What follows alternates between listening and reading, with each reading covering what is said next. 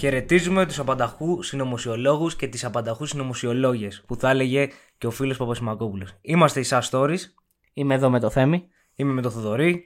Είμαστε πάρα πολύ χαρούμενοι και ορεξάτοι σήμερα. Εννοείται. Ο Θοδωρής μόλις ξεκορονιάστηκε. Έτσι. Τέταρτη Δυστυχώς, φορά. ναι. Τέταρτη φορά και γι' αυτό άργησε και το επεισόδιο. Είχα COVID και αν ακούγουμε σαν ταλικέρι, sorry. Όχι, κανονικά ακούγεσαι. Κανονικά. Αλλά ναι, είναι άλλη μια φορά που δεν είμαστε συνεπείς στο πρόγραμμά μας και βγάζουμε επεισόδιο όποτε να είναι. Συγγνώμη που πέθαινα. Και δεν πέθανε. Σε πήρε τηλέφωνο και απλά μια μέρα μου είπε ότι δεν έχεις φωνή και σε πήρα μετά από δύο-τρεις μέρες και, Και είχες είχα, κάπως ναι. φωνή. Αλλά ναι, σήμερα θα έλεγα να μην σχολιάσουμε την επικαιρότητα. Όχι. Γιατί δεν ξέρω το επεισόδιο πώς θα βγει. Βασικά, όχι πώς θα βγει, πότε θα βγει.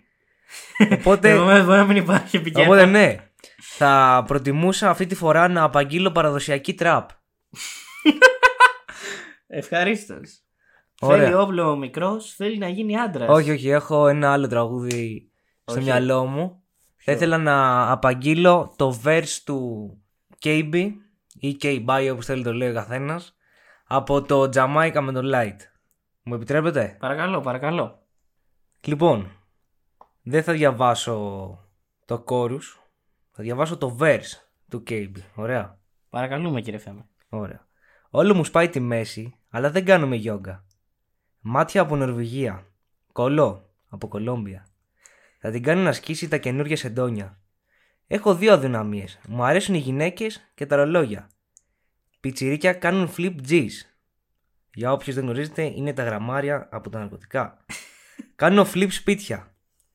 Έδωσα δύο σε Κινέζους να πάρουν βίζα. Με το light κάνουμε business. Μπήκαμε μες στη λάμπο και είπα πρέπει να πάρω ίδια. Ξέρω για το δικό σου hating on my name. Γιατί το πάει έτσι, δεν ξέρω. Γιατί δεν μπορεί να πάρει τέτοιο chain; Ρούφαντο. Θέλει ένα μάγκα σαν εμένα, λέει. Να την κάνει να νιώσει γυναίκα, οκ. Πάρε δώσε με αφεντικά.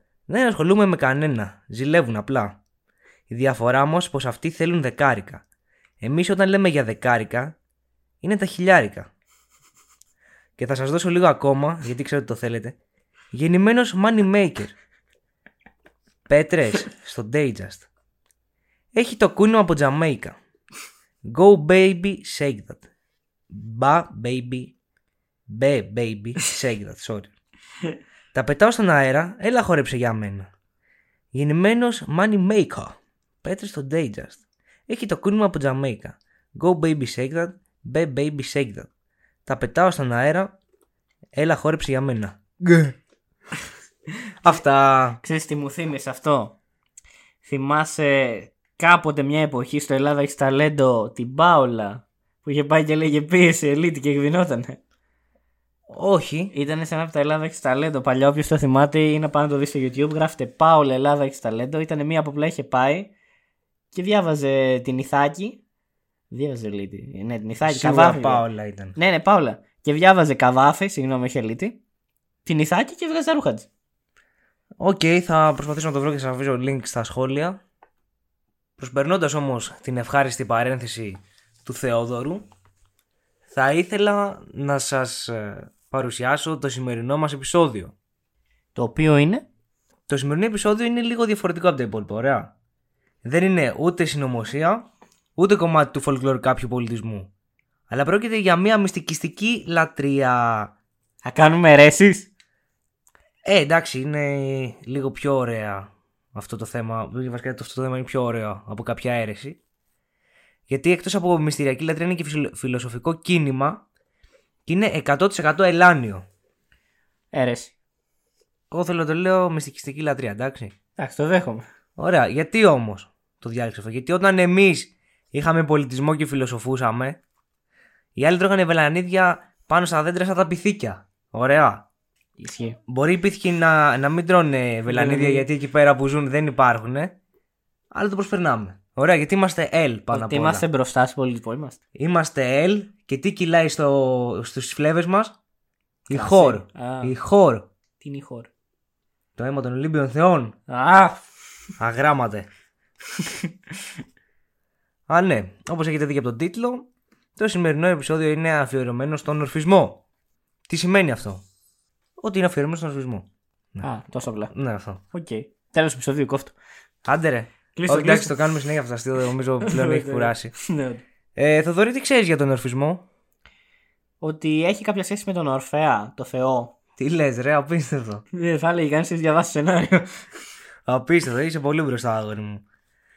Τέλος πάντων, πάμε να ορίσουμε τι είναι ο ορφισμός.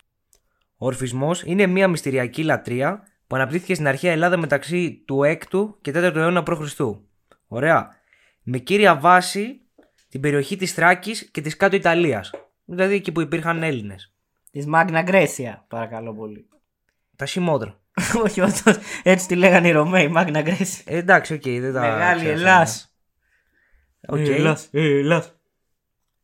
Ο ιδρυτής αυτής της μυστηριακής θρησκείας, παύλα λατρείας, είναι η μυθική φιγούρα του Ορφέα. Ωραία. Ο Ορφέας για να τη δημιουργήσει αυτή τη λατρεία προέβη σε ριζική αναμόρφωση των διονυσιακών μυστηρίων, δίνοντάς τους μια προοπτική καθαρά πνευματική, προσπερνώντας τις σαρκικές απολαύσεις. Α, εντάξει, γιατί αυτό ήθελα να προσθέσω. Αλκοόλ τα... και όργια. Ναι, τα διονυσιακά μυστήρια δεν λέγονταν μόνο έτσι. Διονυσιακά όργια τα λέγανε. Ναι, γιατί, γιατί έχεις όργη για τους βάρβαρους, να τους καταστρέψεις. και οργή για ζωή. Δίψα. Ναι, για σπέρ... Εννοώ. Όπως λέγανε το κλασικό αστείο που προέρχεται όντως από πολύ παλιά. Οι Έλληνες ανακαλύψαν τα όρια. Οι μάλακες οι Ρωμαίοι προσθέσαν γυναίκες και τα χαλάσαν. Αλλά βάλουν και ζώα και το σώσανε. Μετά το σώσαν. Οι Γερμανοί δεν βάλανε ζώα. Έχω μπερδευτεί. Δεν ξέρω. Έχω την εντύπωση ότι κάνουν κάτι ανομαλίες με άλογα οι Ρωμαίοι, χωρί να είμαι απόλυτα σίγουρος όμως. Καλά, πολλά κάνουν οι Ρωμαίοι, άστο. Είχαν και την άλλη τη γιορτή που. Ε... Τα Σατερνέλια, τα κρόνια. Μπράβο, αυτά ήθελα. Τα ναι, κρόνια, ναι. Σατερνέλια. Μα αλλά εκεί ήταν. Κρόνος, ρε, Σάτερν. Ναι, δεν Τα τα, κρόνια. δεν τα πω και καλά. με τα αγγλικά. Η... Όχι, ε, δεν... ε, αυτό λατινό τέτοιο ονομασίε. Κρόνια. Στα Ναι. ελληνικά. Τέλος πάντων εκεί που κάνανε όργια. Το ξέρεις ότι υπήρχε ένα φυτό, δεν θυμάμαι πώ το λέγανε, αλλά μπορεί να το ψάξω μένει και να σας το βάλω στα, στα comments ή στο, σε κάποιο link. Το οποίο ήταν ε, 90 κάτι της 100 ακριβές birth control. Και... Α, το έχω ακούσει αυτό. Ναι, οι Έλληνες και οι Ρωμαίοι από τα όρια το εξαλείψανε. Δεν υπάρχει πια στον πλανήτη Γη επειδή το καταστρέψαμε από την πολύ τέτοιο. Πόσο καλοί είμαστε.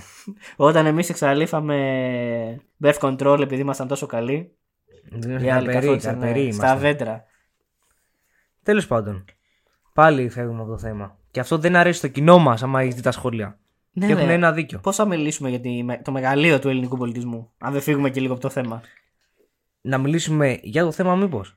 Να πάνε να ακούσουν το τέτοιο, ναι. Μήπως π.χ. να πούμε. Μη μιλάς άλλο. Μήπως να πούμε π.χ. για τα δύο κυριότερα χαρακτηριστικά του ορφισμού. Να πούμε. Ωραία. Τα δύο κυριότερα χαρακτηριστικά του ορφισμού είναι η αθανασία της ψυχής και η πειθαρχία. Όσον αφορά την αθανασία, οι ορφικοί πίστευαν ότι η ψυχή είναι αθάνατη. Ωραία. Πιο συγκεκριμένα, οι ορφικοί πίστευαν ότι η ψυχή του ανθρώπου είναι παγιδευμένη σε ένα φαύλο κύκλο γεννήσεων και θανάτων. Εντάξει, βουδιστές. Που μπορεί να υπήρχαν και. Όλα δικά μας.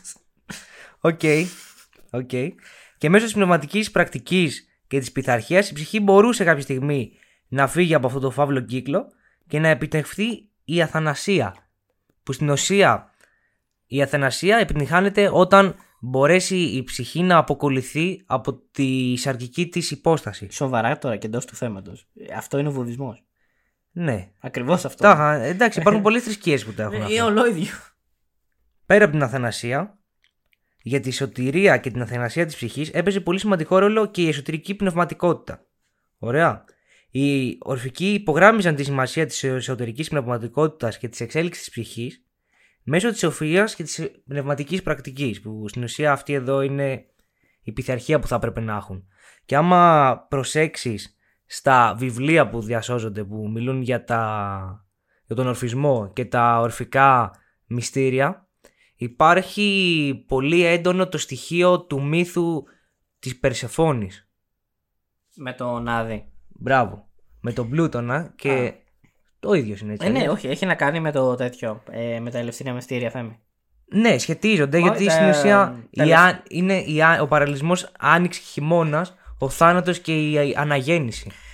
Ναι, ένα fun, για- fun fact για τα ελευθερία μυστήρια. Αυτό γιορτάζανε. Την αρπαγή, βασικά την αλλαγή των εποχών, η οποία προέρχεται από την αρπαγή της Περσεφόνης από τον Άδη. Ναι. Μοιάζουν μεταξύ τους, έτσι αλλιώς τα Και είναι, περισσότερα... Και είναι επί της ουσίας ένα μυστήριο το οποίο είχε σκοπό να κατευνάσει τη Δήμητρα και το το πόσο πληγωμένη ήταν, ώστε να είναι καλός ο φετινός χειμώνας, δηλαδή να μην είναι τόσο στεναχωρημένη που η κόρη της είναι στον κάτω κόσμο. ε, Ο χειμώνας Και η δηλαδή να επικείμενη περα- εισοδιά να Ναι, είναι πιο καλή. Και να μην πεθάνουμε το χειμώνα, ξέρω εγώ. Ναι. Βασικά τέτοια. Ξέροντας αυτά τα βασικά για τον ορφισμό, πάμε να δούμε ο ορφικός, ο πιστός του ορφισμού, τι χαρακτηριστικά έπρεπε να έχει. Πρώτο και κύριο καθήκον του ορφικού είναι η ανιδιοτελής ευσέβεια προς τους θεούς. Ωραία. Αν και αυτό ο ίδιος ο ιδρυτής δεν μπόρεσε να το κρατήσει μέχρι το τέλος και θα το δούμε μετά. Ωραία. Η προσευχή είναι το μέσο επικοινωνίας με τη θεότητα και άρα το θεωτικό στοιχείο βρίσκεται εγκλωβισμένο στην ψυχή. Έτσι μπορεί να, να επικοινωνήσει με το ανώτερο και να δείξει την καταπίεση που υπάρχει στην ύλη. Αλλά νομίζω οι περισσότεροι, βασικά όχι οι περισσότεροι, όλες τις θρησκείες μέσω της προσευχής υπάρχει η επικοινωνία του ανθρώπου με την ανώτερη δύναμη. Έτσι δεν είναι; Ε, νομίζω ναι, όλες. Αλλά κοίτα εδώ η διαφορά ποια είναι. Ο ορφικός δεν ζητά χάρες από το Θεό. Γνωρίζει ότι πρέπει να τα καταφέρει μόνος του. Και τι ζητάει; Που π.χ. ουμανισμός πολύ αργότερα. Ναι. Άρα τι ζητάει; Και τι ζητάει, Θέμη; Μια ευκαιρία στον παράδεισο να πάει. Τι του ζητάει; Δεν ζητάει τίποτα. Απλά επικοινωνεί για να διώξει το βάρος που έχει πάνω του. Α, είναι σαν. Το ότι ε, δεν έχει πετύχει ακόμα την αθανασία. Σαν εξομολόγηση μου ακούγεται αυτό. Αυτό ακριβώς, κάπως έτσι. Απλά σε μορφή προσευχής. Για να πάρει άφεση, ξέρω εγώ, να ελαφρύνει. Κάπως έτσι, κάπως έτσι. Για να πετύχει την Ιρβάνα που θα έλεγαν οι Ινδουιστές ή οι Βουδιστές, δεν θυμάμαι. Κλέβουν, κλέβουν, κλέβουν όλοι. Ναι, μωρέ, όλα, όλα ελληνικά είναι. Όλα. Πάνω σε αυτό, Ξέρεις που πρέπει να καλέσουμε μια μέρα στην εκπομπή; ποιον, Τον άρχοντα της νύχτας. τον Νότι. Ε, ναι, ρε. Άμα έρθουμε κανένα γκλόκ εδώ και δύο κιλά κοκαίνη, τι θα κάνουμε; Πάρτι. όχι, όχι. όχι, όχι. Ούτε μια γραμμή. Όχι, όχι. Άσε με τώρα να συνεχίσει, σε παρακαλώ. Ο απεγκλωβισμός της ψυχής, όπως λέγαμε, από την ύλη, απαιτεί επίσης τον έλεγχο των επιθυμιών του σώματος. Πειθαρχία που λέγαμε πριν. Αυτό δεν είναι εύκολη υπόθεση, επιτυχάνεται όμως καθη... με καθημερινή άσκηση. Κάτι που ήταν έτσι κι αλλιώς το ιδεώδες των αρχαίων Ελλήνων, νου υγιεί σωματιγές. Οι ορφικοί, όπως και οι Πυθαγόροι, τηρούσαν με ευλάβεια συγκεκριμένους κανόνες καθημερινά σε κάθε τους δραστηριότητα. Ωραία. Ο τρόπος ζωής τους ωφελεί την ψυχή, έπρεπε να γίνει συνήθεια. Όπως δέστε τώρα που το λένε οι life coach π.χ. Life coach. που- Η top G. Ναι, όχι, καμία σχέση. Α, Ε, το ναι. G είναι σου λέει πώς να βγεις στο Max. Life coach λένε, Ω, πάρε μια καλή συνήθεια και. Κάνε το κράτησε, συνέχεια. Ναι, ναι. μπράβο. Για... Από μικρό ξεκίνημα και κάντε ναι. τα Αυτό έχουμε γίνεται συνήθεια τις ημέρε που θέλει και τα σχετικά. δει. Μμμ. Τέλος πάντων. Εκτός από τη σχέση του με τα θεία, έπρεπε να είναι ευσεβής προς τους γονείς. Κανένας δεν μπορεί να καθαρίσει την ψυχή του αν δεν σέβεται εκείνους που τον έφεραν στη ζωή. Έτσι δεν είναι; Και Ορθόδοξοι αρχαίοι Έλληνες. Μπράβο. Ναι, μπορεί οι Ορθόδοξοι να γίνουν αρχαίοι Έλληνες, αλλά Πατρίς θρησκεία οικογένεια. άστο μην μας αφορήσουν από πουθενά. Όχι, δεν, δεν ακουμπάμε την εκκλησία. Ήδη με τη Μαριά μου λέει μπήκαμε σε. σε σε καυτό νερό. blacklist. Ναι. Αν μας ακούει το Οικομενικό Πατριαρχείο, συγγνώμη, είμαστε καλοί άνθρωποι, μην μας αφορήσετε. Καλά, και ο Καζατζάκης που τον αφορήσανε, δεν έπαθε και τίποτα. Αυτό θα το, βρούμε, θα το δούμε βασικά στο τέλος της ζωής μας. Δεν το ξέρουμε Στον ακόμα. άλλο κόσμο. Ναι. Προχωρώντας τώρα. Σεβασμός σε ποιον άλλον έπρεπε να έχει ο ορφικός; Στα παιδιά του. Στη σύζυγό του. Α, ε, οικογένεια θα σκέφτηκα. και Γιατί σύμφωνα με τους ορφικούς, ο γάμος είναι προσι- πρωτίστως μια πνευματική ένωση. Ωραία δεν τα λέει. Εγώ. Καλά τα λέει. Και η Καλά. σαρκική ένωση έχει ελάχιστη σημασία. Δευτερεύον. Ναι. Δευτερεύον. Δευτερεύουσα μπορεί και πιο κάτω. Και Να, καθόλου. να μην ασχολούνται. Ναι. Είναι το θέμα να ενωθούν τα πνεύματα. Εντάξει, βασικά, Να βρεις τη γαλήνη. ήδη είπες ότι και ο έλεγχος του σώματος και των ορμών είναι μέσα. Επομένως, εντάξει. Αυτό ακριβώς, πειθαρχία. ναι, Πειθαρχία. δεν μπορείς να δίνεις με τα βάρος στο σεξ, ας πούμε. Σωστό. σωστό. Ναι, αφού λες να ελέγξει το, το σώμα σου. Πώς ακριβώς μεταφανδίδει τις ζωικές σου επιθυμίες. Όλες οι θρησκείες πάνω κάτω, το, εντάξει, πιο πνευματικές, αυτές τι λειτουργίες, φαΐ, ε, λαγνία τα θεωρούν ζωικά στοιχεία τελείως. Τα έχουν σε δεύτερη μοίρα. Ναι, αλήθεια είναι. Επιπλέον, Εκτός εκτό. Με Θε συγχωρείς. να πεις κάτι; Ναι, εκτός από το φίλο Διόνυσο. που φάει ποτό και. Ναι, γι' αυτό είπαμε ότι ο και Ορφέας άραγμα, ναι, είναι το τελείως αντίθετο. τα πήρε και τα έκανε τελείως πνευματικά. Εγώ είμαι διονυσιακός ρε γάμο, είμαι παλιά σκοπή. Δεν πειράζει. Σαν τον Μπόση καν. Τέλος πάντων, εκτός από τις σχέσεις με την οικογένεια, έχουν και φίλους. Ωραία, και συνανθρώπους οι Ναι. ορφικοί, γιατί εντάξει, ζουν σε μια οργανωμένη κοινωνία. Δεν έχουν και άλλη επιλογή. Εκεί πέρα θα πρέπει να είναι δίκαιοι. Όταν φερόμαστε άδικα συγκεκριμένα σημειώνουν, το κάνουμε για να ικανοποιήσουμε ταπεινές επιθυμίες. Οπότε δεν, δεν καταφέρνουμε να είμαστε εντάξει. Δεν είμαστε πειθαρχημένοι. Α, σου λέει να ξηγήσει ωραία. Ναι. Αλλιώς δεν θα πετύχεις ποτέ την νιρβάνα σου. Οπότε, υποκύπτουν α- σε αυτές τις απαιτήσεις που έχει ο υλικός εαυτός τους και προκαλούν αναστάτωση στην ψυχή τους και στο Θεό που κρύβεται μέσα τους. Με βάση τώρα την αρχαία Ελλάδα, αυτό ακούγεται λίγο ύποπτο. Ακούγεται, ναι, ακούγεται κάπως αιρετικό. Όχι, δεν το εννοώ έτσι. Τι εννοείς, Ε, είχαν κάποιες συνήθειες οι αρχαίοι Έλληνες. Θες να μου το εξηγήσεις; Μπορεί να μας ακούνε και παιδιά, δεν θέλω. Α, οκ, το πας πάλι. Σταμάτα, δηλαδή γαμώτο. Αυτό το joke και το καζάντι πει με ξεπερνάει. Ε, Είναι τα καλά αστεία αυτά. Ναι, μόνο που τα έχεις πει 100 φορές. Η, χειρο... η ποιότητα αυτής της εκπομπής λέει μπορεί να είναι κακή, αλλά βγάζει χιούμορ. ναι. Τέλος πάντων. Γιατί είπαμε, φεύγουμε συνέχεια από το θέμα. Πρέπει να το σταματήσουμε αυτό, Θοδωρή. Σοβαρέψου. Για να κλείσουμε για τον ορφικό. Ο ορφικός είναι ένα άτομο το οποίο πρέπει να έχει ενδιαφέρουσα πνευματική διεργασία και να σταματήσει να αναζητά τις ε, σαρκικές επιθυμίες και να προσπαθεί να βρει συνέχεια τη γνώση και την κάθαρση της ψυχής του. Όμορφα δεν είναι; καλό, καλό. Ε, θες να σχολιάσεις κάτι πάνω σε αυτό, σε βλέπω λίγο ήσυχος σήμερα. Δεν ξέρω, ρε γαμώτο, δεν, δεν πολύ γουστάρω αυτές τις θρησκείες τύπου βοβισμό που είναι μόνιμα αυτό. Πολύ ψυχικές. Ότι μην κάνεις πράγματα, ψάξε την Ιρβάνα, ψάξε τη γνώση, διαλογήσου. Τόσο κακό είναι να πάει να ζήσει. Να πάει να ανέβεις σε ένα βουνό, να πάει να κάνεις, ξέρω εγώ, έρωτα στην κορυφή ενός καταράκτη. Γιατί να μην ενδώσεις και λίγο σε ζωικές επιθυμίες, να, να ζήσεις λίγο. Το να ψάξεις τη γνώση και την Ιρβάνα, καλή τέτοιο, αλλά ε, κουράζει γρήγορα. Ναι. Όμως με το να ενδύσει αρχικέ σου επιθυμίες, μένεις ένας απλός άνθρωπος. Ωραία. Και είσαι στο φαύλο κύκλο του ότι γεννιέσαι και ξαναγεννιέσαι και ξαναγεννιέσαι. Αν καταφέρεις και απελευθερώσεις την ψυχή σου από τη σαρκική της υπόσταση, είσαι Θεός. Τι άλλο θες; Και πότε θα διασκεδάσεις; Τι άλλο θες; Και τι θα κάνεις θα Θα γίνεις ο Διόνυσος. Μέσα τότε. Πάμε, πάμε να διαλογιστώ. Απλά θα έρθουν οι χριστιανοί και θα πεθάνεις στη μυθολογία. Δεν πειράζει. Εντάξει, είναι οκ. Και ο Ορφέας πέθανε, ξέρω εγώ. Άρα κανείς δεν είχε δίκιο. Δεν, δεν είχε κανείς δίκιο. Jesus Christ. ναι. Ζούσε, ζούσε ως Θεός, φίλε. Ω Θεός. Εσύ τι έχεις κάνει στη ζωή σου; Έγραψες 6.000 πανελλήνιες. Ω. Τι λέει ρε μαλάκα. Αργά μου. τι. Μας χαλάει τη φήμη. Εντάξει, δεν λέει, πειράζει, ο- δεν πειράζει, δεν πειράζει. Τι λες ρε. Το παραλείπουμε, το παραλείπουμε. Τέλος πάντων. Ε, Αυτά ήταν για το σημερινό επεισόδιο. Συκοφαντική δυσφήμιση. Δεν, ναι, δεν είχαμε κάτι άλλο να πούμε. Βγήκε λίγο μικρό δυστυχώς.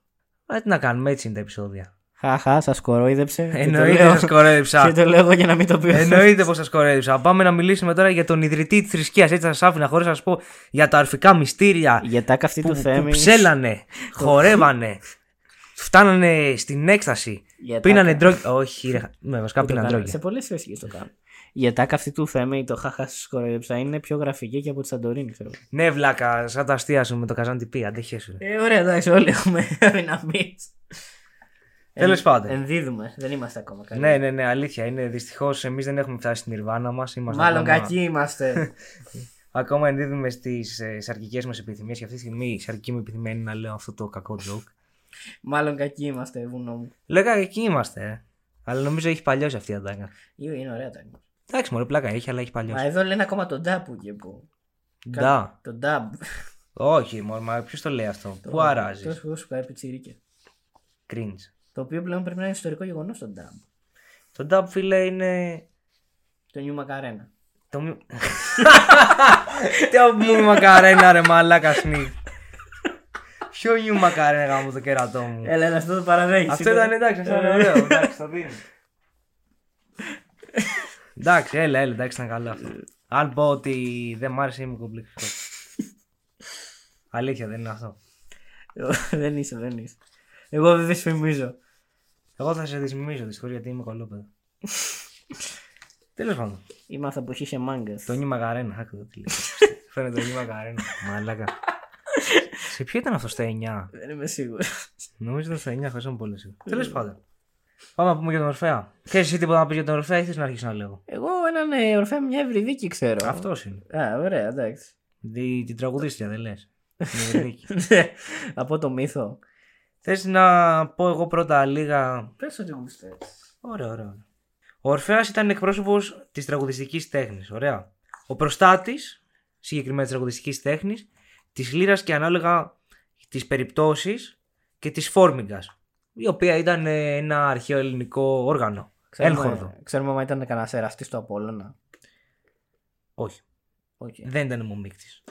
Γιατί; Τι ήταν αδέλφια; Σε κάποιες εκδοχές υποτίθεται ότι ήταν πατέρας, ήταν γιος του. Ε, άρα έχει σχέση μαζί του.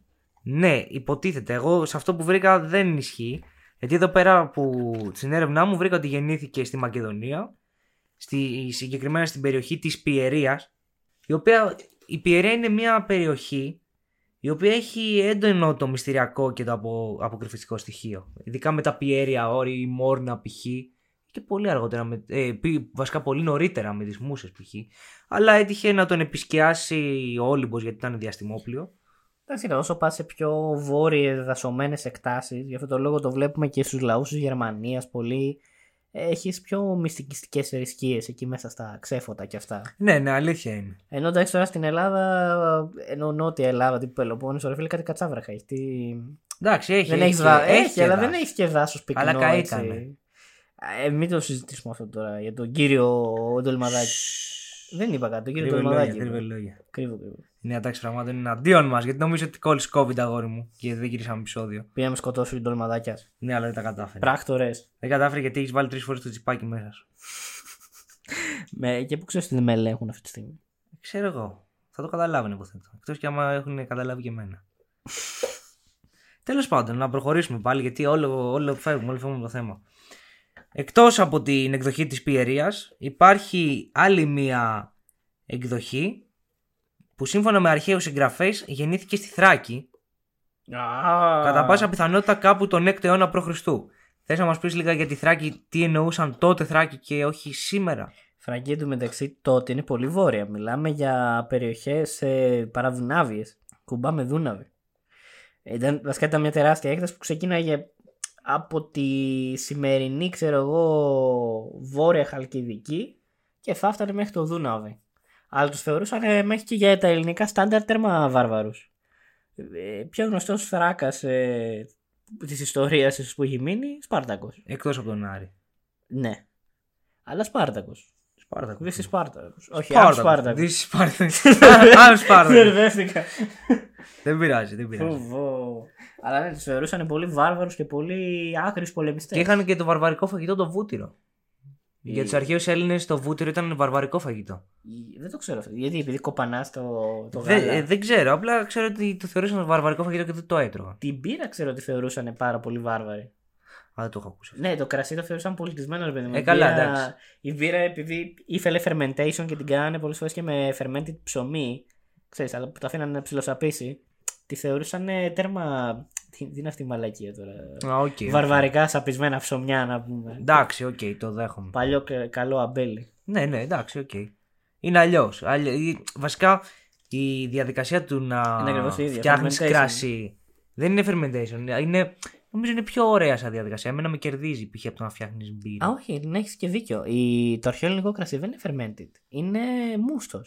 Ναι, Και απλά το νερώνανε επί τόπου για να το πιούνε. ναι. Εντάξει, υποθέτω μέσα στη... στο κιούπι θα έκανε fermentation. Εντάξει, και αλλά να αυτό το, δεν το ξέρανε. κλείνανε, ναι. οκ. ναι, αυτό δεν το ξέρουν αυτοί όμως. Το ζύμος έτσι αλλιώς γίνεται.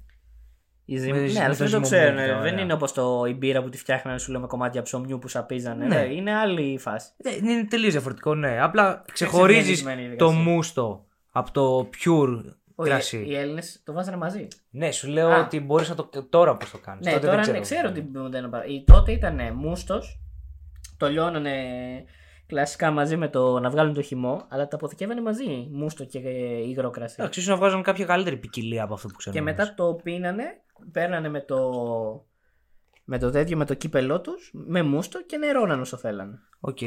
Fun fact αυτό εδώ. Για να μην γίνονται χάλια. Πίσω στον Ορφέα τώρα. Ο πατέρας ήταν ο ποτάμιος θεός Οίαγρος.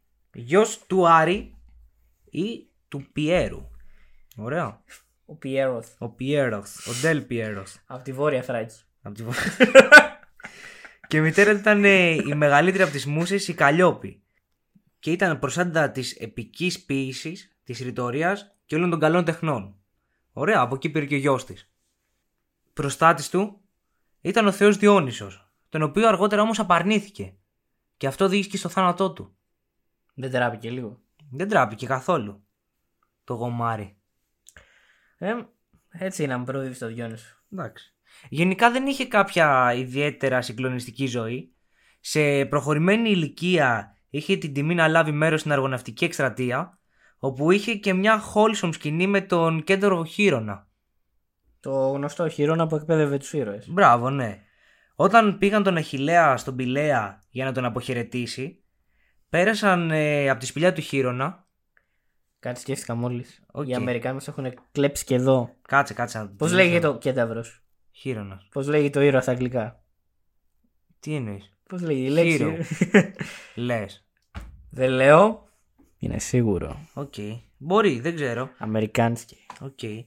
Πού είχαμε μείνει τώρα; Α, ναι, όταν είχαν πάει τον Αχηλέα ε, να, να τον αποχαιρετήσει ο Πηλέας, πέρασαν από τη σπηλιά του Χείρονα. Ωραία. Όπου, δέχτηκαν εγκα... όπου τους δέχτηκε εγκάρδια και τους ε, χόρτασε από φαΐ και ποτό.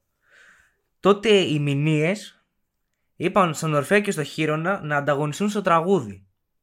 Ωραία. Ο Ορφέας όμως από σεβασμό στο πρόσωπο του κεντάβρου Χείρονα δεν δέχτηκε την πρόκληση. Ωραία, αρνήθηκε. Και τότε ο Χείρονας πήρε τη λύρα που κρατούσε ο Αχιλέας και του την έκανε δώρο. Αν Ω νόμιζα- ένδειξη σεβασμού. Περίμενα ότι θα τον βαρέσει, ξέρω εγώ. ή κάτι Όχι, τέτοιο. ρε φίλε, αφού σου λέω wholesome σήμερα. Ε, δεν ξέρω, οι Έλληνες ε, ήρωες έχουν κάτι βλακίες. Ξεσπάσματα θυμού, ναι, αλλά Ο, οκ. ο, όχι. ο Ηρακλής σκότωσε, σκότωσε όλη την οικογένειά του, ξέρω εγώ, επειδή του ήρθε. Εντάξει. Εντάξει, έχουν κάτι. Το σκότω- σκότωσε την οικογένειά του όμως γιατί, επειδή τον Ήρα, ε, ναι. τύφλωσε η Ήρα. Εντάξει, θα σου πω, έχει η ελληνική μυθολογία, οι ήρωες δεν είναι και 100% ήρωες πάντα. Έχουν κάτι τσατσιές, κάτι δικά τους. Ο. Ποιος πήγε για το χρυσόμαλλο δέρας, κόλλησα τώρα. Ο Ιάσονας. Ναι, μπράβο, ο Jason εκεί πέρα πήγε, έκλεψε και την κόρη του, τη Την Μήδεια. ίδια. Ναι, την οποία μετά δεν την ήθελε καν για γυναίκα. Και πήγε να παντρευτεί άλλη. Γι' Ναι. αυτό είμαι- έχουμε μετά το θεατρικό που η Μήδεια πάει και σκοτώνει τα- Όχι, όχι, εγώ σου λέω για τα wholesome παιδιά στιγμές, τώρα δεν σου λέω τις βλακίες. Ναι, εντάξει, εννοώ ότι ήταν τσα, τσάτσι πολύ. Εντάξει, οκ. Παρ' όλα αυτά, τώρα για, να- γιατί συνέχεια ξεφεύγουμε από αυτό το θέμα, πρώτα σταματήσουμε αυτό. Ο Ορφέας ο θνητός, ε, θνητός, λίγο θεός, λίγο θνητός, σαν τον Μπάνα πάνω κάτω, Ψιλοημίθεο. ήρθε η ώρα να πεθάνει. Ωραία. Εντάξει, όχι και τόσο ωραία, πέθανε ο άνθρωπος.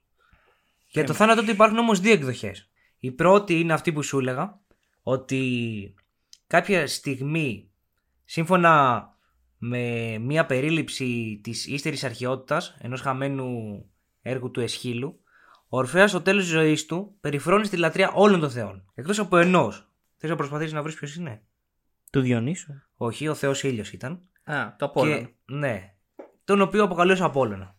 Όχι, Ωραία. ντροπή. Όχι. Όχι.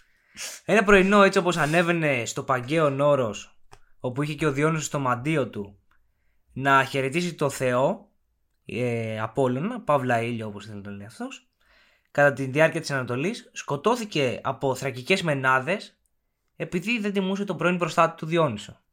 Αυτή όμως δεν είναι η διαδεδομένη εκδοχή για το θάνατό του. Η δεύτερη που θα πω είναι η πιο διαδεδομένη και σύμφωνα με τους αρχαίους η πιο σίγουρη ο Ορφέας φωνέθηκε από, το, από τις πιερίδες Μούσες στον Ελικόνα ποταμό βορειοδυτικά του Ολύμπου. Ε, στο σημείο αυτό είναι που υποτίθεται χάνονται τα βήματα του Ορφέα καθώς μπαίνει στα έγκατα της γης λίγα χιλιόμετρα κάτω από τη γεννότητά του τη Λίβυθρα. Εκεί υποτίθεται ότι είναι με την εκδοχή ότι γεννήθηκε στην, Πιερε- στην Πιερία. Εντάξει. Να ρωτήσω κάτι. Ναι. Ζωντανός. Δεν, δεν έχει αναφερθεί στην Ευρυδίκη καθόλου. Θα το αφήσω για σένα αυτό καλύτερα, γιατί σήμερα που το συζητούσαμε, εσύ μου το είπες, εγώ το είχα χάσει τελείως. Τέλος πάντων, γυρίζοντας πίσω στις τραγικές μενάδες ε, που ήταν ακόλουθοι του Διονύσου, θυμωμένες από τον Ορφέα που ήθελε μόνο άντρες ως εραστές. Μπράβο, Ορφέας. Ναι. Ορφέους. Αρχικά το έριξαν ραδιά και πέτρες πάνω του, ενώ έπαιζε. Και, αλλά η μουσική του ήταν τόσο ωραία και τόσο όμορφη που ούτε οι πέτρες δεν θέλαν να πέσουν πάνω του. Αρνιόντουσαν να το χτυπήσουν. Και έτσι όπως ήταν εξαγριωμένες οι μενάδες, τον έσκησαν σε κομμάτια κατά τη φρενίδα των βαχικών του οργείων. Αυτό που λέει σκύλες της λύσας. Αυτό ακριβώς. Όχι. που έχουν σύλλαξη οι κόρες του, Του κάδμου να πηγαίνετε στο βουνό. Ξαμολυθείτε. Κάτσε να πιάσω ένα συνέστημα βάκχας. Όχι, όχι, Πέγγι, μη, μη, μη, μας βλέπουνε, Πέγγι, μη. Πολύ καλά. Βρίσκομαι ήδη στον Κιθερώνα. Σκύλες της λύσας! Τρέξτε, αμολυθείτε στο βουνό που έχουν σύναξη οι κόρες του κάδμου. Να τον ιστροκεντήστε! Ο, ο, γίναμε και πήγε καράς σε αυτή Πλάκα, την πλάκα, τώρα που το λέω, ε, ανακάλυψα ένα podcast το οποίο είναι αφιερωμένο στα 90s. Α, όντως. Ναι. Και τι κάνει για αυτά τα θέματα; 090 λεγόταν ε, τα 90s κάτι, δεν το θυμάμαι. 090 ήταν Ναι, ναι, κάτι ναι, άλλο. ναι. Από- Πίσω από τα 90. ναι, έτσι ξεκίνησε. 090 και τα 90s όπως τα ίσα, κάπως έτσι. 090 ήταν πάντα ήρθε. Ωραίο, ωραίο podcast να πάτε να το ακούσετε. Εγώ εγκρίνω. Για όσους έχουν κάψει, λέει λογαριασμό ΤΕ 100 ευρώ. Τι 100 ευρώ, 100 ευρώ δεν είναι τίποτα. Ε, Ντροπή σας. Εμείς δεν τα έχουμε κάνει αυτά. Ναι, εμείς ήμασταν πιο τυχεροί στη μετέπειτα ζωή μας. Στη μετέπειτα ζωή μας. Τι βασικά τη στιγμή που από τη στιγμή που Είχαμε γεννηθήκαμε είτε- πιο είχαμε τυχεροί. είτε- ναι. Δεν χρειαζόταν να κατεβάσουμε τη φωτογραφία και να, χρειάζεται να κάνει. down- Ε, Πώς το λένε, να εμφανίζεται σιγά σιγά σιγά σιγά. σιγά. Σε layers που το έκανε. Αυτό, ναι, αυτό, αυτό. αυτό. Γραμμούλα, γραμμούλα. Τρεις ώρες λέει. Εμείς μέσα σε max ένα δευτερόλεπτο έχουμε τη... τέτοια. Τη φωτογραφία. Εκτός και αν έχετε win, τότε το μπορεί να βίντεο. κοπεί το ίντερνετ στη μέση. Μπάκι Κοσμοτέ κάνει κάτι ειδικά της τελευταία; Τέλος πάντων, επειδή έμενα έχω το ίντερνετ αυτή τη στιγμή δεν έχω παράπονο, αλλά γενικά γαμιέστε. Ωραία. Θες να σημειώσεις κάτι πάνω στη ζωή του Ορφέα που έλεγα; Ναι, η Ευρυδίκη είναι τα- πολύ σωστό, έχετε ακούσει από τους πιο διαδεδομένους μύθους του Ορφέα. Όπου ήταν ερωτευμένος με μια κοπέλα εν ονόματι Ευρυδίκη, η οποία πέθανε και καθώς πέθανε, ο Ορφέας ξεκίνησε να παίζει μουσική. Μια μουσική η οποία σύμφωνα με το μύθος συγκίνησε μέχρι και τους Θεούς. Οι οποίοι του επέτρεψαν να πάει να πάρει την Ευρυδίκη από τον Άδη. Κατεβαίνοντας λοιπόν, συνάντησε τον Κέρβερο στις πύλες του Άδη, όπου έπαιξε μουσική για αυτόν και ο σκύλος ηρέμησε και τον άφησε να περάσει. Το ίδιο συνέβη και με τον Χάροντα, ο οποίος έπαιξε μουσική ο Ορφέας και τον άφησε να περάσει, τον πέρασε απέναντι. Και έφτασε μέχρι τον Άδη, όπου έπαιξε μπροστά του, ο οποίος συγκινήθηκε από τη μουσική του και του επέτρεψε να πάρει την ε, Ευρυδίκη. Αλλά με έναν όρο. Ότι θα πάει μπροστά ο Ορφέας, πίσω θα είναι ο Ερμής που θα συνοδεύει την Ευρυδίκη, αλλά δεν επιτρέπεται να κοιτάξει πίσω. Σε κανένα σημείο της διαδρομής, ό,τι και να ακούσει. Εντάξει, λέει εντάξει. Ξεκινά να περπατά, να άκουγε τη φωνή της, να του μιλάει και αυτά. Ήταν χαρούμενος, ήταν οκ, μια χαρά όλα. Αλλά κατά τη διάρκεια έτσι που βγαίνανε από τον κάτω κόσμο, δεν την είχε ακούσει καθόλου να μιλάει. Είχε ακούσει τον Ερμή, αλλά όχι την Ευρυδίκη. Και γύρισε λίγο πριν βγει από τον κάτω κόσμο, μερικά βήματα πριν την έξοδο, γύρισε. Όπου είδε την Ευρυδίκη να τραβιέται πάλι πίσω μέσα στο, στον Άδη και τον Ερμή να τον κοιτάει ότι κάτι εδώ έχει πάει, έχει γίνει μαλακία. Όπου μετά ο Ορφέας σε κάποιες εκδοχές του μύθου αυτοκτονεί κιόλας. Α, Η- οκ, δεν το έχω ακούσει αυτό. Σε κάποιες εκδοχές αυτοκτονεί, στις περισσότερες απλά ζει τη ζωή του μόνος του μετά. Ή το γυρίζει στους άντρες από ό,τι φαίνεται. Δεν ξέρω. Υπήρχε και ο έρωτας του Ορφέα με έναν άντρα, αλλά αυτή τη στιγμή μου διαφεύγει το όνομά του δυστυχώς. Αλλά εντάξει, αυτά περισσότερο κουβέντα να γίνεται. Κουτσομπολιά είναι. Μπορεί και πραγματικότητα. Αλλά το παραλείπουμε. Άμα είναι πραγματικότητα η αρχαία ελληνική μυθολογία, είμαστε όλοι απόγονοι του Δία. Κατά κάποιο βαθμό. Θα με χάλεγε; Σίγουρα όχι. Α απόγονος Θεού.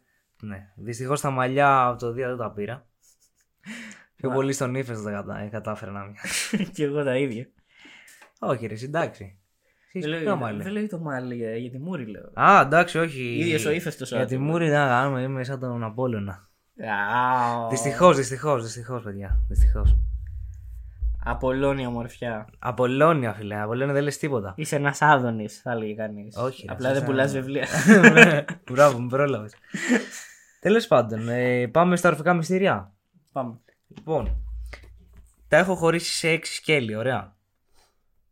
Το πρώτο κομμάτι είναι η εισαγωγή, όπου οι συμμετέχοντες στα ορφικά μυστήρια εισερχόντουσαν σε μια κατάσταση ειδικής αφοσίασης και προετοιμασίας. Συνήθως οι τελετές ξεκινούσαν με εισαγωγικά έργα και προετοιμασία του σώματος και του πνεύματος. Αυτό εδώ σημαίνει κυρίως ε, νηστεία. Ωραία, κάτι που το έχουν ε, και άλλες θρησκείες μέχρι και σήμερα. Συνεχίζει με τελετουργικούς χορούς και ψαλμούς. Οι συμμετέχοντες συμμετείχαν. Δεν συμμετέχουν, συμμετείχαν. Ναι, είναι λίγο υπερβολικό αυτό, τέλος πάντων. Δεν πειράζει. Σε χορούς, ψαλμούς και μουσική που είχαν ως σκοπό να, μη- να δημιουργήσουν μια ειδική ατμόσφαιρα για να επιτρέψουν στους συμμετέχοντες, πάλι συμμετέχοντες, ε, στους ορφικούς τέλος πάντων, Στα άτομα που παρευρίσκονταν στο μπράβο, χώρο. μπράβο, ναι, να ενώσουν τη σάρκα με το πνεύμα. Ου, Ωραίο αυτό, ε. Καλό, καλό. Πολύ καλό. Συνεχίζουμε με την αποκάλυψη των μυστηρίων. Κατά τη διάρκεια των μυστηρίων αυτών, αποκαλύπτονταν μυστικά δόγματα και γνώσεις στους συμμετέχοντες. Όπως γινόταν και στα Ελευσίνια, που υπήρχαν τα tires. Ήταν οι απλοί και ήταν αυτοί που είχαν ε, ξαναλάβει μέρος. Οι λεγόμενοι μίστες. Μπράβο. Αυτοί που αράζουν στο τσίλι πλέον. Αυτοί που ξέρουν. Ναι. Ε, Τέλος πάντων, αυτά τα δόγματα αφορούσαν συνήθως τη φύση του κόσμου, τη θεότητα και την αθανασία και την ηθική. Συνεχίζουμε στα τελετουργικά αντικείμενα. Γιατί τι τελετουργίες είναι, άμα Όχι δεν έχουν. αντικείμενα. Μπράβο, έτσι μπράβο. Ακόμα και η Μπάμπα Γιάγκα όταν λέγαμε είχε το μαγικό γουδί που, που πέταγε. Α, μιλώντας για Μπαμπα Γιάγκα, σε ένα παιχνίδι στο Total War Warhammer στο 3, Ναι. προσθέσαν νέο DLC που έχει χαρακτήρα τύπου Μπαμπα Γιάγκα. Είναι μια βόρεια γριά ρωσίδα, τύπου είναι η, η βόρεια η αυτή του παιχνιδιού, με ένα τσουκάλι που καλεί τέρατα και ζει σε ένα περίεργο Ωραία. σπίτι. Το κρατάμε στο τέτοιο. Στο, για το επεισόδιο με την Μπάμπα Γιάγκα αυτό. Στο επόμενο επεισόδιο. Όχι, μωρέ, εντάξει. Στο προηγούμενο θα το κάνουμε προσθήκη εδώ όμως. Πίσω στο θέμα μας. Κατά τη διάρκεια των μυστήριων χρησιμοποιούνταν διάφορα τελετουργικά αντικείμενα. Κάποια από αυτά ήταν αμφορείς, φιάλες και σύμβολα που είχαν σημασία για την τελετουργική- τελετουργική διαδικασία. Απλά δεν υπάρχουν πολλές πληροφορίες ούτε για τα ορφικά. Τουλάχιστον από αυτά που έψαξα εγώ. Άμα υπήρχαν τι σοϊ μυστήριο φαντάζομαι. Αυτό, μπράβο. Είσαι, είσαι μύστης, είσαι μύστης. Πάμε στο πέμπτο σκέλες τώρα, όπου είναι οι καθαρτικές πρακτικές. Συχνά οι συμμετέχοντες, πάρ το πάλι, υποβάλλονταν σε καθαρτικές πρακτικές, όπου συνήθως ήταν λουτήρες και καθαρτικές τελετές με ψαλμούς. Ή παίρνουν ένα ντουλκολάξ και καθαρίζουν. Μπράβο. Λουτήρες είναι το βάπτισμα π.χ. όπως κάνουμε τώρα για να διώξει το προπατορικό αμάρτημα. Όπου μέσα από αυτές τις ε, διαδικασίες, τις καθαρτικές διαδικασίες, έδιωχναν από πάνω τους, από την ψυχή τους, τις αμαρτίες που είχαν. Ωραία. Με σκοπό να φτάσουν όσο πιο πολύ γίνεται το θεϊκό. Και άμα είσαι αναμάρτητος, τι γίνεται; Κάνεις απλά έτσι για να λάβεις μέρος. Κάπου εκεί δεν εμπλέκεται και το δικαίωμα να πετάξει μια πέτρα. Γιατί; Ο αναμάρτητος. Ο Ναμάρζα, όχι, ρε, Στολή. δεν υπήρχε τότε. Δεν υπήρχε αυτό. τότε. μην τα Βάλε. μπερδεύεις, μην τα μπερδεύεις. Εντάξει, μερικά χρόνια μετά. ναι, εντάξει, μερικά χρόνια μετά υπήρχε σίγουρα. Τέλος, φτάνοντας στο έκτο μέρος αυτών των διαδικασιών, έχουμε την επίτευξη της εκστάσεως ή αλλιώς νιρβάνα. Σε ορισμένες περιπτώσεις ο στόχος των ορφικών μυστηρίων ήταν η επίτευξη της έκθεσης. Όχι πάντα όμως. Κάτι πριν δεν λέγαμε ότι όλο το νόημα είναι να ελέγχεις τις ορμές σου. Ναι, Η έκσταση είναι η συνήθως θεϊκή είναι... έκσταση όμως. Ναι, ναι, έτσι το λέμε που, τώρα. που απελευθερώνεις την ψυχή σου. Ε, δεν λέει για όργια πουθενά. Ε, ρε φίλε, εντάξει, παίρνανε κάτι μανιτάρια κάτι. Ήτανε, τέτοια. ναι, ήταν πνευματική έκσταση, έτσι την ονόμαζαν αυτοί εδώ. Και άπνιζανε κάτι φύλλα δάφνη. Μπρα, ναι, μπράβο. Όπου οι συμμετέχοντε. γιατί το λέω συνέχεια; Καλά μάτια ένα. όπου οι εμπλεκόμενοι τέλος πάντων σε αυτή τη διαδικασία είχαν ως σκοπό να έρθουν σε επαφή με τον θεϊκό κόσμο και να ε, λάβουν μία εμπειρία τελείως έξω από την ανθρώπινη ύπαρξη. Ωραίο, δεν ακούγεται. Εγώ ρε Φέμη τώρα σκεφτόμουν. Το μαντίο των Δελφών. Η Δελφή στην Πελοπόννησο δεν είναι. Ναι. Ε, όταν πας καλαμάτα, Δελφίο φέρε μου. είναι στην Πελοπόννησο. Νομίζω Όχι, πια- μαλακίες πρέπει να είναι στην λέμε. Κόρινθο κοντά. Μαλακίες πρέπει να Δεν λέμε. έχω ιδέα. Έχω μπερδευτεί τώρα. Αν είναι πάντως μπορεί κάποιος να μου φέρει κάτι δαφνόφιλο από την Καλαμάτα. Αυτά που μας Θα αγγιπηθεί. το, θα το κανονίσουμε, θα το κανονίσουμε. Ξέρεις εσύ. Ναι. ρε. Οπότε, τα ορφικά στην ουσία τι ήταν; Ήταν τελετουργικές εκδηλώσεις που είχαν ως ε, κύριο σκοπό την πνευματική αναγέννηση, να θυμίσουν στους ε, πιστούς την πειθαρχία και την αφοσίωση στον τελικό στόχο και να τους βάλουν όσοι ήταν καινούργοι στο, στα μυστικιστικά δόγματα. Αυτά εδώ. Και όπως προείπαμε, κομμάτι της μυθολογίας των ορφικών ήταν ο μύθος ε, της Περσεφόνης και άλλων θεών οι οποίοι είχαν ε, κάποια διδάγματα με, που συνήθως ε, είχαν ως κύριο θέμα την αναγέννηση ή την δημιουργία ενός αθάνατου πνεύματος. Αυτά πάνω κάτω για τα ορφικά. Θα ήθελες να προσθέσεις κάτι εσύ ίσως πάνω σε αυτό το θέμα; Μονοπηθία αυτό. Πυθία, πυθία, πάρε χαρτάκια πυθία, κοντοπίδης. Μασάτε χαρτάκια και λέει χρησμού. Μαλάκα, τι ωραία ήταν αυτά εδώ. Έχουμε. Ο Κοντοπίδης είχε χαθεί από το ίντερνετ. Όχι, είχε κάνει comeback και έκανε ακόμα και με το Γιάννη βίντεο που είχαν τσακωθεί. Ρε φίλε, πρέπει να δω κοντοπίδι πάλι. Να κάτσω να ξαναδώ λέω τα άντρας μόνος ψάχνει. Κάτσε, δες το. και Για- ψάξα και αυτά. Και έπαιξα αυτά. Γιάθο κούκλα. Κεράσι πότο. λοιπόν, από αυτά που έχεις ακούσει τώρα, πώς σου φαίνονται; Ο ορφισμός, η πιστή και τα ορφικά ως τελετουργία. Εντάξει, κλασική αίρεσο θρησκεία, παύλα λατρεία αρχαίου κόσμου, αρχαίας Ελλάδας κυρίως. Ψηλό αντιγραφή αυτό διονυσιακών και κρονίων Μα δεν και είναι λευσινίων. αντιγραφή, αφού είπαμε είναι ακριβώ. Όχι, στο- στο στυλ είναι ότι ακριβώ αυτό το μαζεύονται. αντικείμενο το οποίο απλά πήρε πνευματική υπόσταση. Ε, σε αυτό το κομμάτι πολύ, πολύ mid. Mid μέχρι τέτοιο. Εγώ είμαι- είμαι κατά των ανατολικών θρησκειών που πραγματεύονται Νιρβάνα και τέτοια. είμαι Εντάξει, υπέρ οκ. αρχαίας ελληνικής θρησκείας. Ο Δίας και ό,τι δει Εντάξει, οκ, οκ, Κατεβαίνει. δεν είναι ανάγκη να το συνεχίσουμε. από τον οκ. Όλυμπο. Ναι. Νομίζω αρχίζουν και φυτρώνουν τρίχες σωστή μετά από αυτά. Δίας. Πότε πιστεύεις εσύ ότι σταμάτησε, βασικά όχι σταμάτησε, ήταν η τελευταία αναφορά που έγινε στα ορφικά και ήταν ε, στην επικαιρότητα; Από το Βελόπουλο.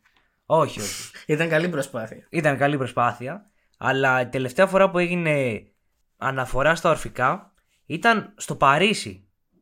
Και για μια σύντομη χρονική περίοδο, το 1912 από το 1000 έως το 1914, για τη ζωγραφική. Δεν τους γλεντάγανε αρκετά καλά οι Γερμανοί μάλλον. Όχι, όχι. Τότε βασικά Χρειάστηκε και δεύτερο repeat. λες. 1912-1940 bro. 1914 εντάξει. Ε, αυτό λέμε, εκεί είμαστε. Τότε πρώτο ξεκινάνε αυτά. Εμείς τελειώναμε με τους Βαλκανικούς. Τέλος πάντων, ο όρος επινοήθηκε από τον Γάλλο ποιητή Guillaume Apollinaire. Δεν το, το, το σκότωσα. Oui, oui, oui. Προκειμένου να περιγράψει το λυρισμό των έργων του ζωγράφου Ρουμπέρ Ντελονέ. Foreshadowing, το επόμενο επεισόδιο έχει να κάνει με τη Γαλλία. Α, πολύ Θα ωραία. ταξιδέψουμε ξανά. Πολύ ωραία. Σήμερα γυρίσαμε στην πατρίδα μας. Μπράβο μας. Γιατί είμαστε L. Πίσω στο θέμα πάλι. Ε, αποτελούσε αναφορά, βασικά αυτά τα έργα δεν ήξερε πώς να τα χαρακτηρίσει και αποφάσισε να τα αναφέρει ως ο Ορφέας και να είναι που πίσω ήταν κομμάτι της ελληνικής μυθολογίας. Ο Ντελονέ που είπα θεωρείται ο σημαντικότερος εκπρόσωπος του ορφισμού μαζί με τον Φρανκ Κουπκά. Εντάξει, αυτά δεν είναι πολύ. Ε, μετά από ένα σημείο το ρεύμα του ορφισμού συνδέθηκε και με το κίνημα του κυβισμού που μάλιστα συχνά χρησιμοποιείται και ο όρος ορφικός κυβισμός. Το στοιχείο που διαφοροποιεί τα έργα της σχολής του ορφισμού και τα αντίστοιχα κυβιστικά είναι η χρήση έντονων χρωμάτων και χρωματικών αντιθέσεων. Αυτό εντάξει το διαβάζω, δεν το θυμόμουν απ' έξω. Ε, πλέον ο ορφισμός δεν χαρακτηρίζεται από την αυστηρότητα της ε, κυβιστικής φόρμας. Κοινό χαρακτηριστικό τους είναι η αφαιρετική προσέγγιση των θεμάτων. Το ρεύμα του ορφισμού διακόπηκε περίπου στην περίοδο του Α Παγκοσμίου Πολέμου που έλεγες εσύ. Αλλά θεωρείται πως παρά την πολύ μικρή διάρκεια του πρόλαβε να επηρεάσει αρκετούς καλλιτέχνες. Αυτά. Εντάξει, εγώ δεν, τα, δεν πάω πολύ τη σύγχρονη τέχνη. Εγώ είμαι υπέρ αναγεννησιακής τέχνης. Δηλαδή, Θα συμφωνήσω μαζί σου. ωραίες παραστάσεις με ανθρώπους, με ξεκαθαρέ εικόνες, μεγαλοπρεπείς, όμορφες. Τώρα και με συμβολισμούς, αλλά αυτό, εικόνα. Τώρα όταν βλέπω κάτι. Δεν ξέρω αν κυβισμός εντάσσεται σε αυτό που θα πω, αλλά όταν βλέπω κάτι γραμμές μέσα σε ένα τρίγωνο ε, και κάτι πιτσιλιές και αυτό υποτίθεται είναι το ξεγύμνομα της ψυχής, ξέρω εγώ. Δεν, δεν μπορώ. Ρε. Οκ. Θέλω να. ή μπανάνες κολλημένες σε τοίχους με. Ωπα, εντάξει, εντάξει, με μην- ρε φίλε, το είχε κάνει ο άλλος και εσύ τα είχε 100 χιλιάρικα. Μη φωνάζεις, ενοχλείς τα αυτιά του κοινού. Μα να σου πω κάτι. Είχε κολλήσει μία μπανάνα. Δηλαδή, αν αυτό είναι η σύγχρονη τέχνη για όλους εσάς, αν είστε κουλτουριάρηδες και ασχολείστε, παρακαλώ φύγετε από το podcast. Δηλαδή, Όχι, μείνετε. Όχι, να εγώ φύγουνε, είμαι να μαζί μάγαμισούνε. σας. Εγώ είμαι μαζί Κάθε σα. Απλά μην το άλλο- ακούτε τα επεισόδια του πλάκα του. κάθε το άλλος μαλάκα έβαλε κόλλησε μία μπανάνα στον τοίχο με duct tape και λέει αυτό αξίζει 100 χιλιάρικα. Είναι αφηρημένη τέχνη. Εντάξει. Τι αφηρημένη τέχνη, ρε; Πήγε στο σούπερ μάρκετ, παίρνει μια μπανάνα του ενός ευρώ και ζητάς 100.000. Ναι. Ωραίος. Μαγκάς. Μαγκάς. Άιντε, μπράβο. Βασικά δεν είναι αυτός μάγκας. Τρελή είναι αυτοί που τα πληρώνουν, όντως. Με βάση αυτό που λες τώρα, θες να μιλήσω για άλλο ένα αγαπημένο σου θέμα; Ναι. Το χριστιανισμό. Ω, Πότε είναι το αγαπημένο μου θέμα; Από όταν είναι αγαπημένο θέμα και η αφηρημένη τέχνη. Να, Ωραία. κρά- να κράσω χριστιαν. Ναι. Ε, θα ήθελα να σχολιάσω κάποια κοινά που έχει ο ορφισμός με το χριστιανισμό. Το πρώτο χαρακτηριστικό και το κυριότερο είναι η πνευματική επίτευξη. Ο ορφισμός και ο χριστιανισμός, όπως ξέρεις, δεν έβαζε στη πνευματική εξέλιξη και τη σωτηρία της ψυχής. Έτσι δεν είναι; Ε, ναι. Και εδώ πέρα το κοινό που έχουν είναι η αναγέννηση. Και το Μετά δεύτερο- το θάνατο. Ξέρεις ποιο είναι το δεύτερο κοινό; Με τον καθολικισμό. Πω. Συγκεκριμένα. Μην πεις βλακία, σε παρακαλώ. Δεδομένου ήταν και Έλληνες. Να χαϊδεύουν μικρά αγορά. Γιατί το κάνεις αυτό, γιατί χάλασε όλο το ύφος του, του επεισόδου. εδώ. Μα δεν- αυτό κάνουν, εγώ φταίω. Καθολικοί Εδώ παπάδες λέμε, εδώ ερχόμαστε. λέμε για τον Ορθόδοξο χριστιανισμό. Ω. Όχι, μην πεις τίποτα, σε βλέπω. Εντάξει, γιατί το ακούει και η θεία μου το επεισόδιο. Να είναι καλά η γυναίκα. Γεια σου, θεία, φιλιά. Ευχαριστούμε και, και που στη μας γιαγιά ακούει. μου. Και στη γιαγιά μου. Και η μάνα μου τα ακούει. Γεια σου, κυρία Μαρία. Και η Ελισάβετ τα ακούει. Βασικά μας ακούνε δίκοι μας. Ευχαριστούμε, ρε παιδιά, που μας στηρίζετε. Αλλά και α- ευχαριστούμε και τα άτομα που μας στέλνουν μηνύματα. Και σχολιάζουν και στο Spotify. Ότι όχι μόνο έχουμε- ότι τους αρέσει η δουλειά μας, Και αλλά ότι και έχουμε το πώς και ένα μπορούμε, βλακεία. Αλλά και πώς μπορούμε να κάνουμε καλύτερα τα επεισόδια. Εμείς είμαστε, βασικά τουλάχιστον εγώ, δέχομαι την κριτική η οποία είναι επικοδομητική και μας δίνει ε, πάτημα και οδηγίες για το πώς μπορούμε να κάνουμε καλύτερα τα επεισόδια. Το επιδομητικό feedback είναι ωραίο. Ναι. Γιατί όχι; Προχωρώντας. Μυστικές διδασκαλίες. Πώς σου φαίνεται αυτό; Άμα είναι μυστικές εμείς που τι ξέρουμε. Εσύ από αυτό που ξέρουμε, εντάξει. Α, εντάξει. Έχουν ε, εκλεκτούς όπου ξέρεις υπάρχουν ε, μαθήματα που αφορούν τη φύση του κόσμου και την αθανασία και στον ορφισμό ενώ αντίστοιχα στον χριστιανισμό θεωρούνται σωτηρία μέσω της πίστης Η σωτηρία της ψυχής είναι, πολύ μεγάλο πράγμα. Ωραίο τραγούδι. Ωραίο. Και τρίτο χαρακτηριστικό είναι οι καθαρτικές πρακτικές. Το βάπτισμα που λέγαμε για το χριστιανισμό και αντίστοιχα το λούσιμο, όχι αυτό που κάνουμε εμείς με τα Ναι, όχι, επεισόδια, να ρωτήσω κάτι. Σοβαρή. το λούσιμο ερώτηση των όντως. πιστών. Όταν λέμε το βάπτισμα του πυρός. Καταλαβαίνω συνήθως ε, α- απαντάτε σε κάποια σκληρή δοκιμασία. Αλλά υπήρξε και κάποιο τύπου τελετουργικό με φωτιά ή όχι; Αυτό θα το αφήσω να το ψάξεις εσύ, γιατί εγώ δεν, Θα το ψάξω. δεν γιατί ήμουν μου, έτοιμος ήρθε, γι' αυτό. μου ήρθε τώρα και είναι ωραία τέτοιο να το σκεφτείς. Δηλαδή, πλέον ξέρουμε όλοι ότι όταν λες το βάπτισμα του πυρός εννοούμε τη, την αρχή κάποιου δύσκολου έργου, ξέρεις, να, να μπεις λίγο στη φωτιά. Ε, ναι, αλλά έχει κάποια κυριολεκτική με, με τεσσάρκωση, κατάλαβες τι εννοώ. Κάποιο Κατά τελετουργικό. πάσα πιθανότητα όχι, εκτός και αν βασίζεται σε κάποιο κομμάτι μυθολογίας. Ναι, μπορεί. Άλλο κοινό που έχει ε, ο χριστιανισμός με τον ορφισμό είναι η ανάγνωση αλληγορ- αλληγορικών κειμένων. Ε, παραβολών. Μπράβο, παραβολές για τον χριστιανισμό, ιστορία π.χ. της Περσεφόνης ε, ή του Διονύσου. Ή τη Ευρυδίκη, και αυτό παραβολή. Μπράβο, ναι. Για τους ε, πιστούς ε, στον Ορφέα. Βασικά, ο μύθος τη Ευρυδίκη δεν μου έκανε εντύπωση άμα το χρησιμοποιούσαν. Γιατί μέχρι και, μέχρι και ο Ορφαία εκεί ενέδωσε στη ζωική παρόρμηση ότι δεν ακούω την Ευρυδίκη, άρα θα κοιτάξω αν είναι πίσω μου. Και την έχασε για πάντα. Το ηθικό δίδαγμα. Με- Πίστευε Έλεγχε στην τις πα... ψυχή ναι, σου. και έλεγχε τις παρορμήσεις. Ε, αυτό ακριβώς. Μην είσαι ζώο. Πίστεψε. Πίστεψε, μπράβο. Καλά το λες. Ως ε, επίκεντρο αυτές οι δύο θρησκείες είχαν την ανθρώπινη ψυχή. Πώς ακούγεται αυτό εδώ; Γαμάτο. Αν και αν το προσέξεις, παρόλο που ο χριστιανισμός έχει αλλοιωθεί πάρα πολύ μέσα από τα χρόνια, όντως εστίαζε στην ανθρώπινη ψυχή και στη σωτηρία της. Ναι. Τέλος πάντων. Αυτό είναι για άλλο επεισόδιο. Πάντων τέλος. Τι βλάκας. Αλλά για να μην λέμε ότι όλα μοιάζουν μεταξύ τους, υπάρχουν και κάποιες βασικές διαφορές που έχουν. Θες να αναγνωρίσεις κάποια διαφορά σε αυτές τις θρησκείες; Χριστιανισμού και ορφεϊσμού. Ναι. Ορφισμού. Εν τω μεταξύ τεχνικά και, ο, και ορφεϊσμός, ορφισμός είναι μονοθεϊστική θρησκεία. Όχι απαραίτητα. Έχει ένα μονοθεϊστικό θρησ- θ- ε, κομμάτι. Τώρα μιλάμε για τις διαφορές όμως, όχι για τα κοινά. Ναι. Για πες. Το ένα είναι η σωτηρία μέσα από την κάθαρση της ψυχής, αλλά έχει να κάνει σχέση μόνο με το άτομο. Ε, αυτό δεν είναι διαφορά. Ότι σώζεις, όχι, σώζεις την ψυχή σου χωρίς να περιμένεις να σε βοηθήσει ο Θεός. Γιατί ξέρεις ότι είναι δύσκολη αυτή η διαδικασία, αλλά μόνο έτσι θα καταφέρεις να φτάσεις στην Ιρβάνα. Ενώ αντίστοιχα στο χριστιανισμό Ναι, δεν καθαρίζεις την περιμένεις όλα ψυχή από το σου, αλλά για να πας δίπλα στο Χριστό, ο οποίος είναι αυτός ο πραγματικός σωτήρας. Δεν μπορείς να σώσεις από μόνος τον εαυτό σου. Θεό. Ναι. Γι' αυτό και προσέφεσαι και ζητάς βοήθεια. Και ναι, και ζητάς και άφηση αμαρτιών. Και αυτό. Μπράβο. Δεν προσπαθείς να τις καθαρίσεις ενεργά εκεί, απλά προσπαθείς να ζητήσεις χώρες. Και Ναι. να δείξεις ότι είναι αξίζει. Αυτό ακριβώς. Άλλο ένα πολύ σημαντικό. Ε, μια άλλη μια σημαντική διαφορά που έχουν ο, ο ορφισμός και ο χριστιανισμός είναι η εκκλησία. Jesus, θα έλεγε κανείς. Χα, πολύ κακό. Ο ορφισμός εστιάζει στον, στον άνθρωπο. Εστι- εστιάζει στην ατομική πνευματικότητα. Ενώ ο χριστιανισμός ε, βασίζεται περισσότερο στη συλλογική λατρεία. Οκ.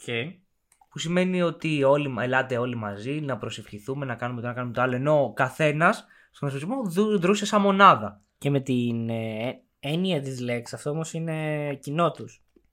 Αν πάρεις την έννοια της λέξης εκκλησία, πάνω από συγκέντρωση, όλες οι θρησκείες έχουν τη δικιά τους εκκλησία. Ναι. Και νομίζω οκ, και ναι, επίσημα ναι, για οκ. να αναγνωριστείς ως θρησκεία θες τόπο λατρεία και συγκέντρωση πιστών. Ναι, ισχύει αυτό που λες. Απλά σου λέω ότι το ένα ήταν η συλλογική λατρεία, ενώ το άλλο ήταν η εστίαση στο άτομο. Ωραία. Σεβαστό. Και αυτή είναι και η κυριότερη διαφορά που έχουν τέλος πάντων. Ότι το ένα σώζει τον εαυτό σου μόνο σου, ενώ στο άλλο γίνεσαι μια καλή εκδοχή του εαυτού σου, όχι πάντα η καλύτερη, με σκοπό να βρεθείς εκ δεξιών του πατρός. Αμήν. Αυτά είχα να πω για το σημερινό επεισόδιο. Ένα επεισόδιο το οποίο είναι λίγο πιο χαλαρό. Να προσπαθούμε να, βρούμε, να βρούμε και το πάτημά μας ε, γιατί είναι, Για να επιστρέψουμε. είναι ναι. καιρός απουσίας. Εντάξει, οκ. Είναι, είναι δυστυχώς. Ε, επόμενο επεισόδιο δώσαμε sneak peek. Θα ταξιδέψουμε στην όμορφη Γαλλία. Η άλλη Όπως μια το φορά. πρώτο επεισόδιο με το θηρίο Ναι, της ναι. Gévaudan. Ζεβοντών. Στο Δεν πρώτο θα- επίσημο βασικά γιατί υπάρχει Ναι, το αυτό, πήγα. ανεπίσημο. αυτό, γι' αυτό σε κοίταξα. Ε, δεν θα πάμε αυτή τη φορά στη Βόρεια Γαλλία. Θα πάμε κέντρο. Β- Παρίσι. Πιο βασικά. πολύ, ναι, στο Παρί, κέντρο, στο Παρί θα κέντρο. πάμε, ναι. Ε, Παρί. Le Paris. Και σε κάποιες άλλες περιοχές, αλλά εντάξει. Οκ. Να πούμε για κλείσιμο πάλι ένα ευχαριστώ σε όλα τα άτομα Που μας ακούνε. που μας ακούνε και μας στέλνουν μηνύματα, μας σχολιάζουν Είτε θετικά είτε, Είτε- ναι, αρνητικά. μπράβο. δεν είμαστε κατά της αρνητικής κριτικής. Απλά κόσμια πάντα. αυτό. Δηλαδή μας λέτε γάμο της μάσας. Δεν το έχει πει κανένας. όχι, όχι Και ακόμα. μπράβο, μπράβο που δεν που όχι δεν ακόμα. πήρε. Ευχαριστούμε. Πείτε μας ό,τι έχετε να πείτε Κόσμια. επικοδομητικά. Ναι. Δεν μ' άρεσε Εμείς αυτό. μ' θα άρεσε προσπαθήσουμε αυτό. να κάνουμε το καλύτερο δυνατό. Ήμασταν οι Stories. Όχι ρε. Όχι ακόμα. Να πούμε, Δεν πρώτα, να πούμε πρώτα να μας ακολουθήσουν στα social media, TikTok, Instagram. Έχουμε η TikTok πλέον. Ναι, Πω. αλλά πρέπει να κάτσεις να φτιάξω shorts. Έχουμε, α, έχουμε TikTok, δεν έχουμε shorts. Ναι. Δεν πειράζει, μην, μην μας Instagram, ακολουθήσετε. στο Facebook, βρείτε μας, στο YouTube, μπείτε στο θέλετε. Discord server μας. Αν και είδα ότι το link που είχα βάλει είναι πλέον ανεργό, οπότε αν δεν μπορείτε να μπείτε και θέλετε, στείλτε DM στο SAS Stories ε, podcast, Podcast, ναι. στο Instagram. Θα απαντήσει ο Θέμης λογικά. Θα σας απαντήσω εγώ γιατί ο Θοδωρής έχει αναλάβει το Facebook. Το οποίο το χολούσε υπερβολικά πολύ. Εντάξει, δεν πειράζει. Το Facebook πρέπει να έχει να ενημερωθεί από το, από το Φιρέζι Δεβουντών, ξέρω εγώ. Εντάξει, δεν Α, πειράζει. Ένα επόμενο επεισόδιο από αυτό. Οπότε μπείτε στο Discord να μιλήσουμε και να μιλήσετε και μαζί με τους άλλους. Για άλλη μια φορά Φιλάκια στο φίλο Άκη. Ναι. Φιλάκια στο φίλο Mystic. Στο Mystic. Και φιλάκια και σε ένα ραδιοφωνικό podcast. Το F Πολύπο. Ναι. Το οποίο μπορεί να εμφανιστούμε και στην εκπομπή τους, δεν ξέρουμε απλά λέμε. Όπως και με το Mystic. Και μπορεί. με το Mystic. Έχουμε εμφαν... εμφανίσεις από εδώ και από εκεί και εξαφανίσεις. Θα δείξει, θα δείξει. Η Ετοιμάζουμε συνωμοσία, πραγματάκια, ναι. μπαίνουμε σιγά σιγά σε... σε- Βρίσκουμε τον κανονικό μας ρυθμό, μιας και εγώ τελείωσα εξεταστική και μπορώ να κάνω το πρόγραμμά μου έτσι όπως το θέλω. Οι συνεργασίες και οι συνωμοσίες στα stories συνεχίζουν να γίνονται πιο thick, θα λέγει κανείς. Like you bitch. The plot thickens. Such stories is uh, planning something. Τέλος πάντων, για άλλο ένα επεισόδιο. Ήμασταν, Ήμασταν such σε πόλεμο με την πραγματικότητα, μην το ξεχνάς αυτό. stories. Πάντα είμαστε σε πόλεμο. Τίποτα δεν είναι πραγματικό αυτό Τα που βλέπουμε. αυτονόητα δεν τα λέμε. Ήμασταν σε πόλεμο με την πραγματικότητα, ήμασταν οι Stories. Και η πραγματικότητα θα χάσει. Μέχρι το επόμενο επεισόδιο, φιλάκια πολλά.